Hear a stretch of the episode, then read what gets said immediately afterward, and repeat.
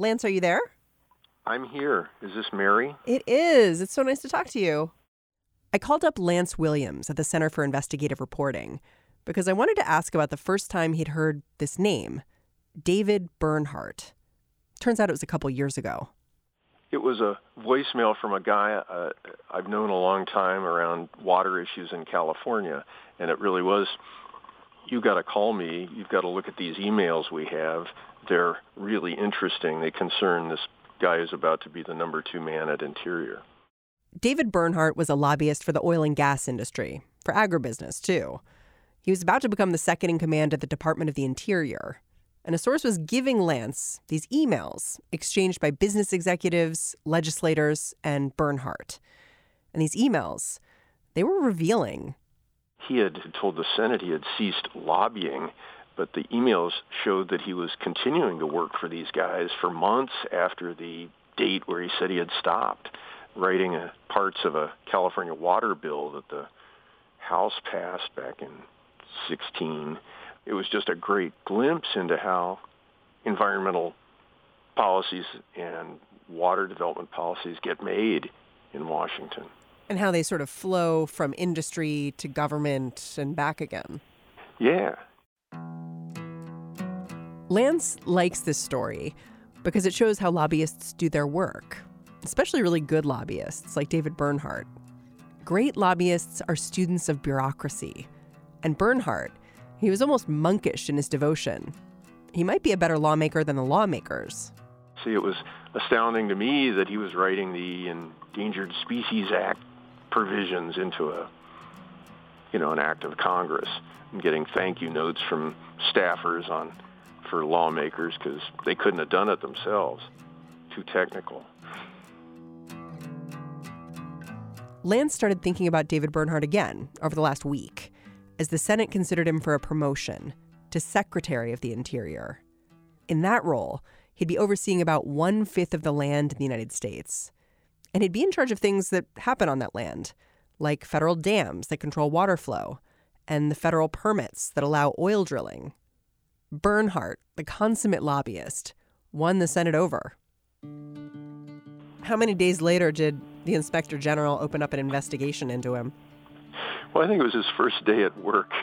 He was confirmed on Thursday, and by Monday, the uh, IG was after him.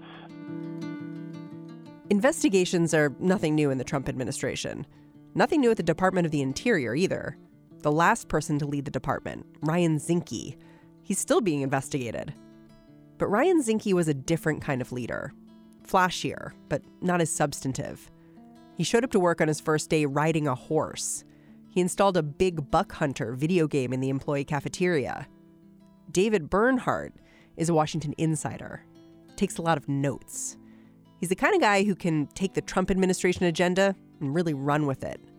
And Lance says that's why it's worth paying attention to him. I'm Mary Harris. You're listening to What Next. Stay with us. This episode is brought to you by Discover. When it comes to your finances, Discover wants you to know they are the credit card that is always there for you. With 24 7 US based live customer service, everyone has the option to talk to a real person anytime, day or night. Yep, that means no more waiting for quote normal business hours just to get a hold of someone. We are talking real service from real people whenever you need it. Get the customer service you deserve with Discover. Limitations apply. See terms at discover.com/slash credit card. So I read this one quote about David Bernhardt. Someone saying this guy is the deep state. What what does that mean? Mr. Bernhardt's uh, a really good bureaucratic operator. Really knows how the law and the regulations work, and he seems quite devoted to President Trump's agenda of minimizing or eliminating regulations on energy development fracking, drilling, you name it, on public lands. Yeah, he actually told the Washington Post, like, my views on this are irrelevant. The only thing that matters is the president. Well, that's the right thing to say. I think his views and the president's are perfectly aligned. And he's been at the Department of Interior for a little while now. He's kind of been the power behind the secretary before assuming the secretaryship himself, right? In two years, uh, uh, he's been the man in terms of crafting regulations and uh, making the department work. Zinke was a figurehead and not a very effective one in the view of many. But he's also been part of this revolving door. Like he's been at the Department of Interior, he's worked on the Hill, but David Bernhardt has also gone back and forth from being inside the government to working as a lobbyist. Who was he lobbying for? In his last iteration as lobbyist, his uh, client list included about 40 companies that had issues deeply affecting their financial bottom lines, issues with the Interior Department. So he was lobbying or doing legal work for oil companies, ag concerns, mining interests, all these entities that needed relief uh, from interior regulations. Now, in his current job, he's in a situation where he can give that relief to his former clients. So, tell me about one or two of these clients. Like, what do they want from the Department of the Interior, and what are their interests? Well, his oil clients want to be able to drill for oil, not pay very much for it, and not face environmental cleanup costs. And in major ways, Interior has uh, uh, obliged them. We've withdrawn rules that uh, were forcing these guys not to burn off or simply release into the atmosphere clouds of methane that is often uh, uh, created when you're drilling for oil. The oil developers don't have to engage in environmental restoration projects as a cost of permitting, which is a very routine requirement that uh, suddenly is off the table. And there's a 40 plus year old set of regulations aimed at eliminating mass killings of migratory birds because of energy development. Those regs are gone too. So Mr. Bernhardt and Zinke and the Interior Department have carried out Trump's orders to a T in that regard all of these regulations went away in the last couple of years? Yes, they all went away since the election and uh, since this crew went in at Interior. I mean, some of this stuff, of course, is being litigated by environmental groups, but that's the state of play now. What's really stunning is some of your reporting where you've been able to show just how giddy the oil industry was to have someone like David Bernhardt in the Department of Interior. You found this recording from a meetup in California. Can you tell me a little bit more about it? Yeah, it was a convention of the Independent Petroleum Association, uh, which is uh, mostly smaller oil developers. At their meeting in 2017, at a time when Mr. Bernhardt, who had been their lawyer, had just been nominated, named to be number two at Interior, the uh, head of political operations for the group and its executive director were just bragging about how tight they were with Mr. Bernhardt and how effective he would be on their behalf in his new role. My favorite fact about David Bernhardt is that he carries around a little like credit card with the list of clients on it so that he knows who his conflicts of interest are and he can remind himself. He like has so many conflicts of interest. He has to keep track of them in some way so he doesn't stumble into some trouble. Well, the recusal rules are fairly flexible at Interior, but he is supposed to be recusing himself when he's uh, doing business there. He has, as I say, about 40 former clients that I know of that have business at Interior, want stuff at Interior. He's not supposed to participate in decisions that directly affect them. However, he has claimed the right to work on regulatory issues that affect oh, an entire industry. So even if he has represented big growers, he can still, in his view, work on plans to get more federal irrigation water for growers at the expense of uh, fish runs and uh, other environmental needs.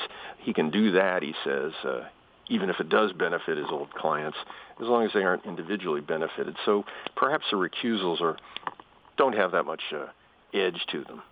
That's so interesting. So it's like he's claiming as long as I'm not working with the very specific companies I worked for, I can still work on the broader issue. And, and that's what he has done. Yeah, I read the figure that there have been 15 times he's made decisions favorable to some of his former clients, but it made me wonder how that compared to previous administrations. Well, 15 is somebody's estimate, and it might be quite low. I, think what's remarkable is the extent to which they are willing to throw over some fairly basic environmental protections that have been on the books for some time. Bernhardt's uh, credit, he didn't come up with this himself. President Trump came up with this. But it is sweeping and really interesting the extent to which rules that have been on the books for a long time, procedures you had to follow for a long time are suddenly just gone. Like what? I think the the one to look at is the migratory bird protections. Oil spills can take thousands of birds out in the heartland in a single incident. And there's been for 40 years rules that if you accidentally, I mean, you know, not intentionally killing birds, but if because of the way you're conducting your business out there in the oil patch, there's a bird kill, you're on the hook for it. This is a, it's a law. It's a treaty we agreed to with three other nations to protect migratory birds, but it's been reinterpreted by the new legal team at Interior, and it's the regulations that uh, require protection for bird life have just been rescinded. It's interesting. You're laying out this very elegant rollback where things are no longer being enforced, but we're not necessarily seeing them. No one's passing a law, no one's holding a press conference. It's just these individual decisions at the agency level that you're saying have big impacts. Right, and they don't uh, come to the attention necessarily of the general public, but if you're in the oil industry, you're whooping and hollering because this is a big deal. This takes away a, a big financial concern. This low key rollback of industry regulation. All this happened while David Bernhardt was still the deputy secretary at the Department of the Interior. So when he was nominated to take over as the head of the agency, activists pulled out all the stops to try to make people take notice. What I love about the David Bernhardt story is that people worked really hard to get attention for him being being sworn in and being approved by the Senate. Like there were people at his confirmation hearing wearing swamp monster masks.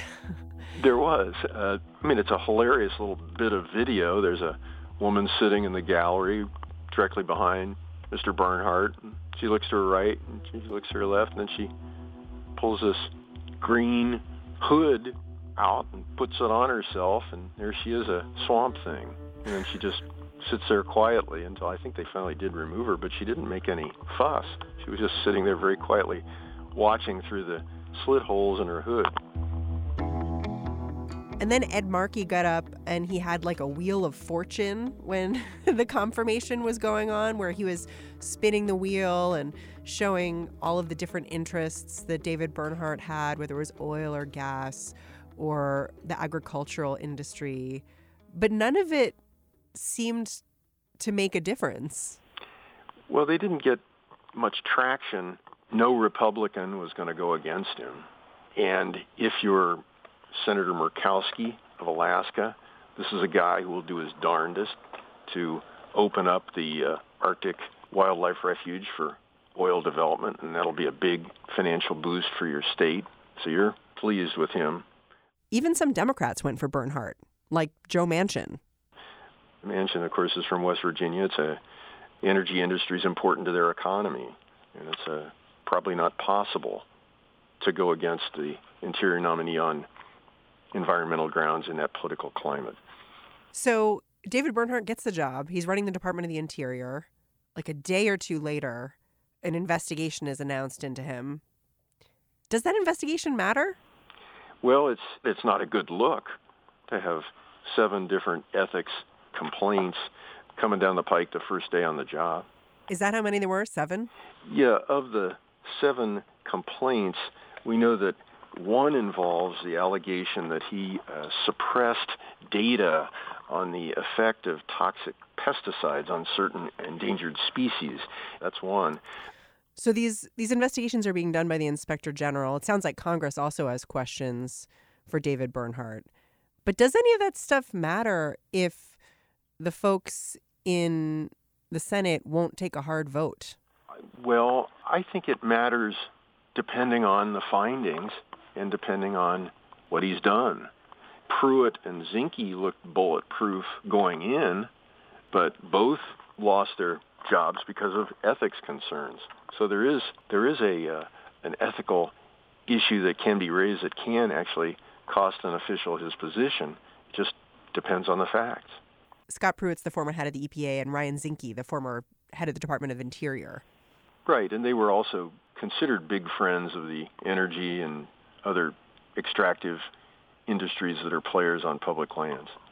Have you ever met David Bernhardt? I, have never had the pleasure. What What would you ask him if you had him in front of you? Oh, I'd like to have a conversation with him about the part of being a steward of the public lands that is supposed to be part of his job description. I'd really like to hear him talk at some length about how he feels that deregulating development on the public lands is consistent with conserving them. Lance, thank you so much for taking so much time to sort of explain all this to me. Thanks for spending all the time. You bet. Lance Williams is a senior reporter for Reveal and the Center for Investigative Reporting. He focuses on money and politics.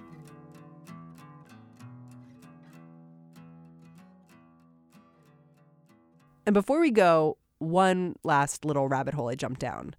The Mueller report drops today. 400 pages, though who knows how much is going to be redacted. It is a lot to wade through, especially on a Thursday when you are probably at work and you might be preparing to celebrate a holiday this weekend. I wanted some shortcuts. So I asked the folks who I work with once you get your hands on this thing, what is the very first phrase you'll be looking for? If the Mueller report is searchable, what's the first keyword that you'll control F? I'm Dahlia Lithwick, and I cover the courts for Slate, and I'm going to be control effing Don McGahn. I am super interested in the former White House counsel, in no small part because I'm reading that he's really freaking out about what um, he's going to be tagged for. The New York Times had reported that he cooperated a lot with the probe and is extremely worried that he's on the hook for things that he disclosed. And I guess I'm extremely interested because the part of this that is obstruction, which is the part that I'm really honing in on, it sure looks as though McGahn had been asked to do things like, oh, fire people and cover things up. And so I'm very, very interested in if it's in fact true that, for instance, Trump wanted McGahn to fire Mueller and McGahn had to talk him down. I, I want to know about that. And so I think when I control F this sucker, I'm going to be looking for Don McGahn. I'm Jeremy Stahl. I'm a senior editor at Slate. And the first thing I'm going to control F when I get my hands on the Mueller report is Jim Comey. And the reason that I'm going to look for James Comey is because the stuff that we're likely to get most of in this report is on the issue and the question of potential obstruction of justice by the President of the United States. And the central question of obstruction of justice in this case is going to center around the episode of James Comey's firing and how everything before and after that played out. All of the details of all of Comey's interactions with Trump and what other evidence Mueller was able to gather around those episodes will play a central role in where this goes forward next, whether or not there will be a possibility for Congress to find potential obstruction of justice on the president's behalf and that's why I will CTRLF Jim Comey first thing. I should say this whole question was inspired by Slate contributor Rick Hasen. A Twitter follower asked him what he would control F for, and he said Junior, as in Donald Trump Jr. As for me, I'm going to be looking for the executive summary, but then I'm probably going to end up reading the whole thing anyway. All right, that's the show. What Next is hosted by me, Mary Harris, produced by Mary Wilson, Jayson De Leon, and Anna Martin. If you like what we're doing, go on over to Apple Podcasts, leave us a rating and review. It helps people find us, and it also feeds Apple's algorithm, helps bump us up the charts. Do it. All right, talk to you tomorrow.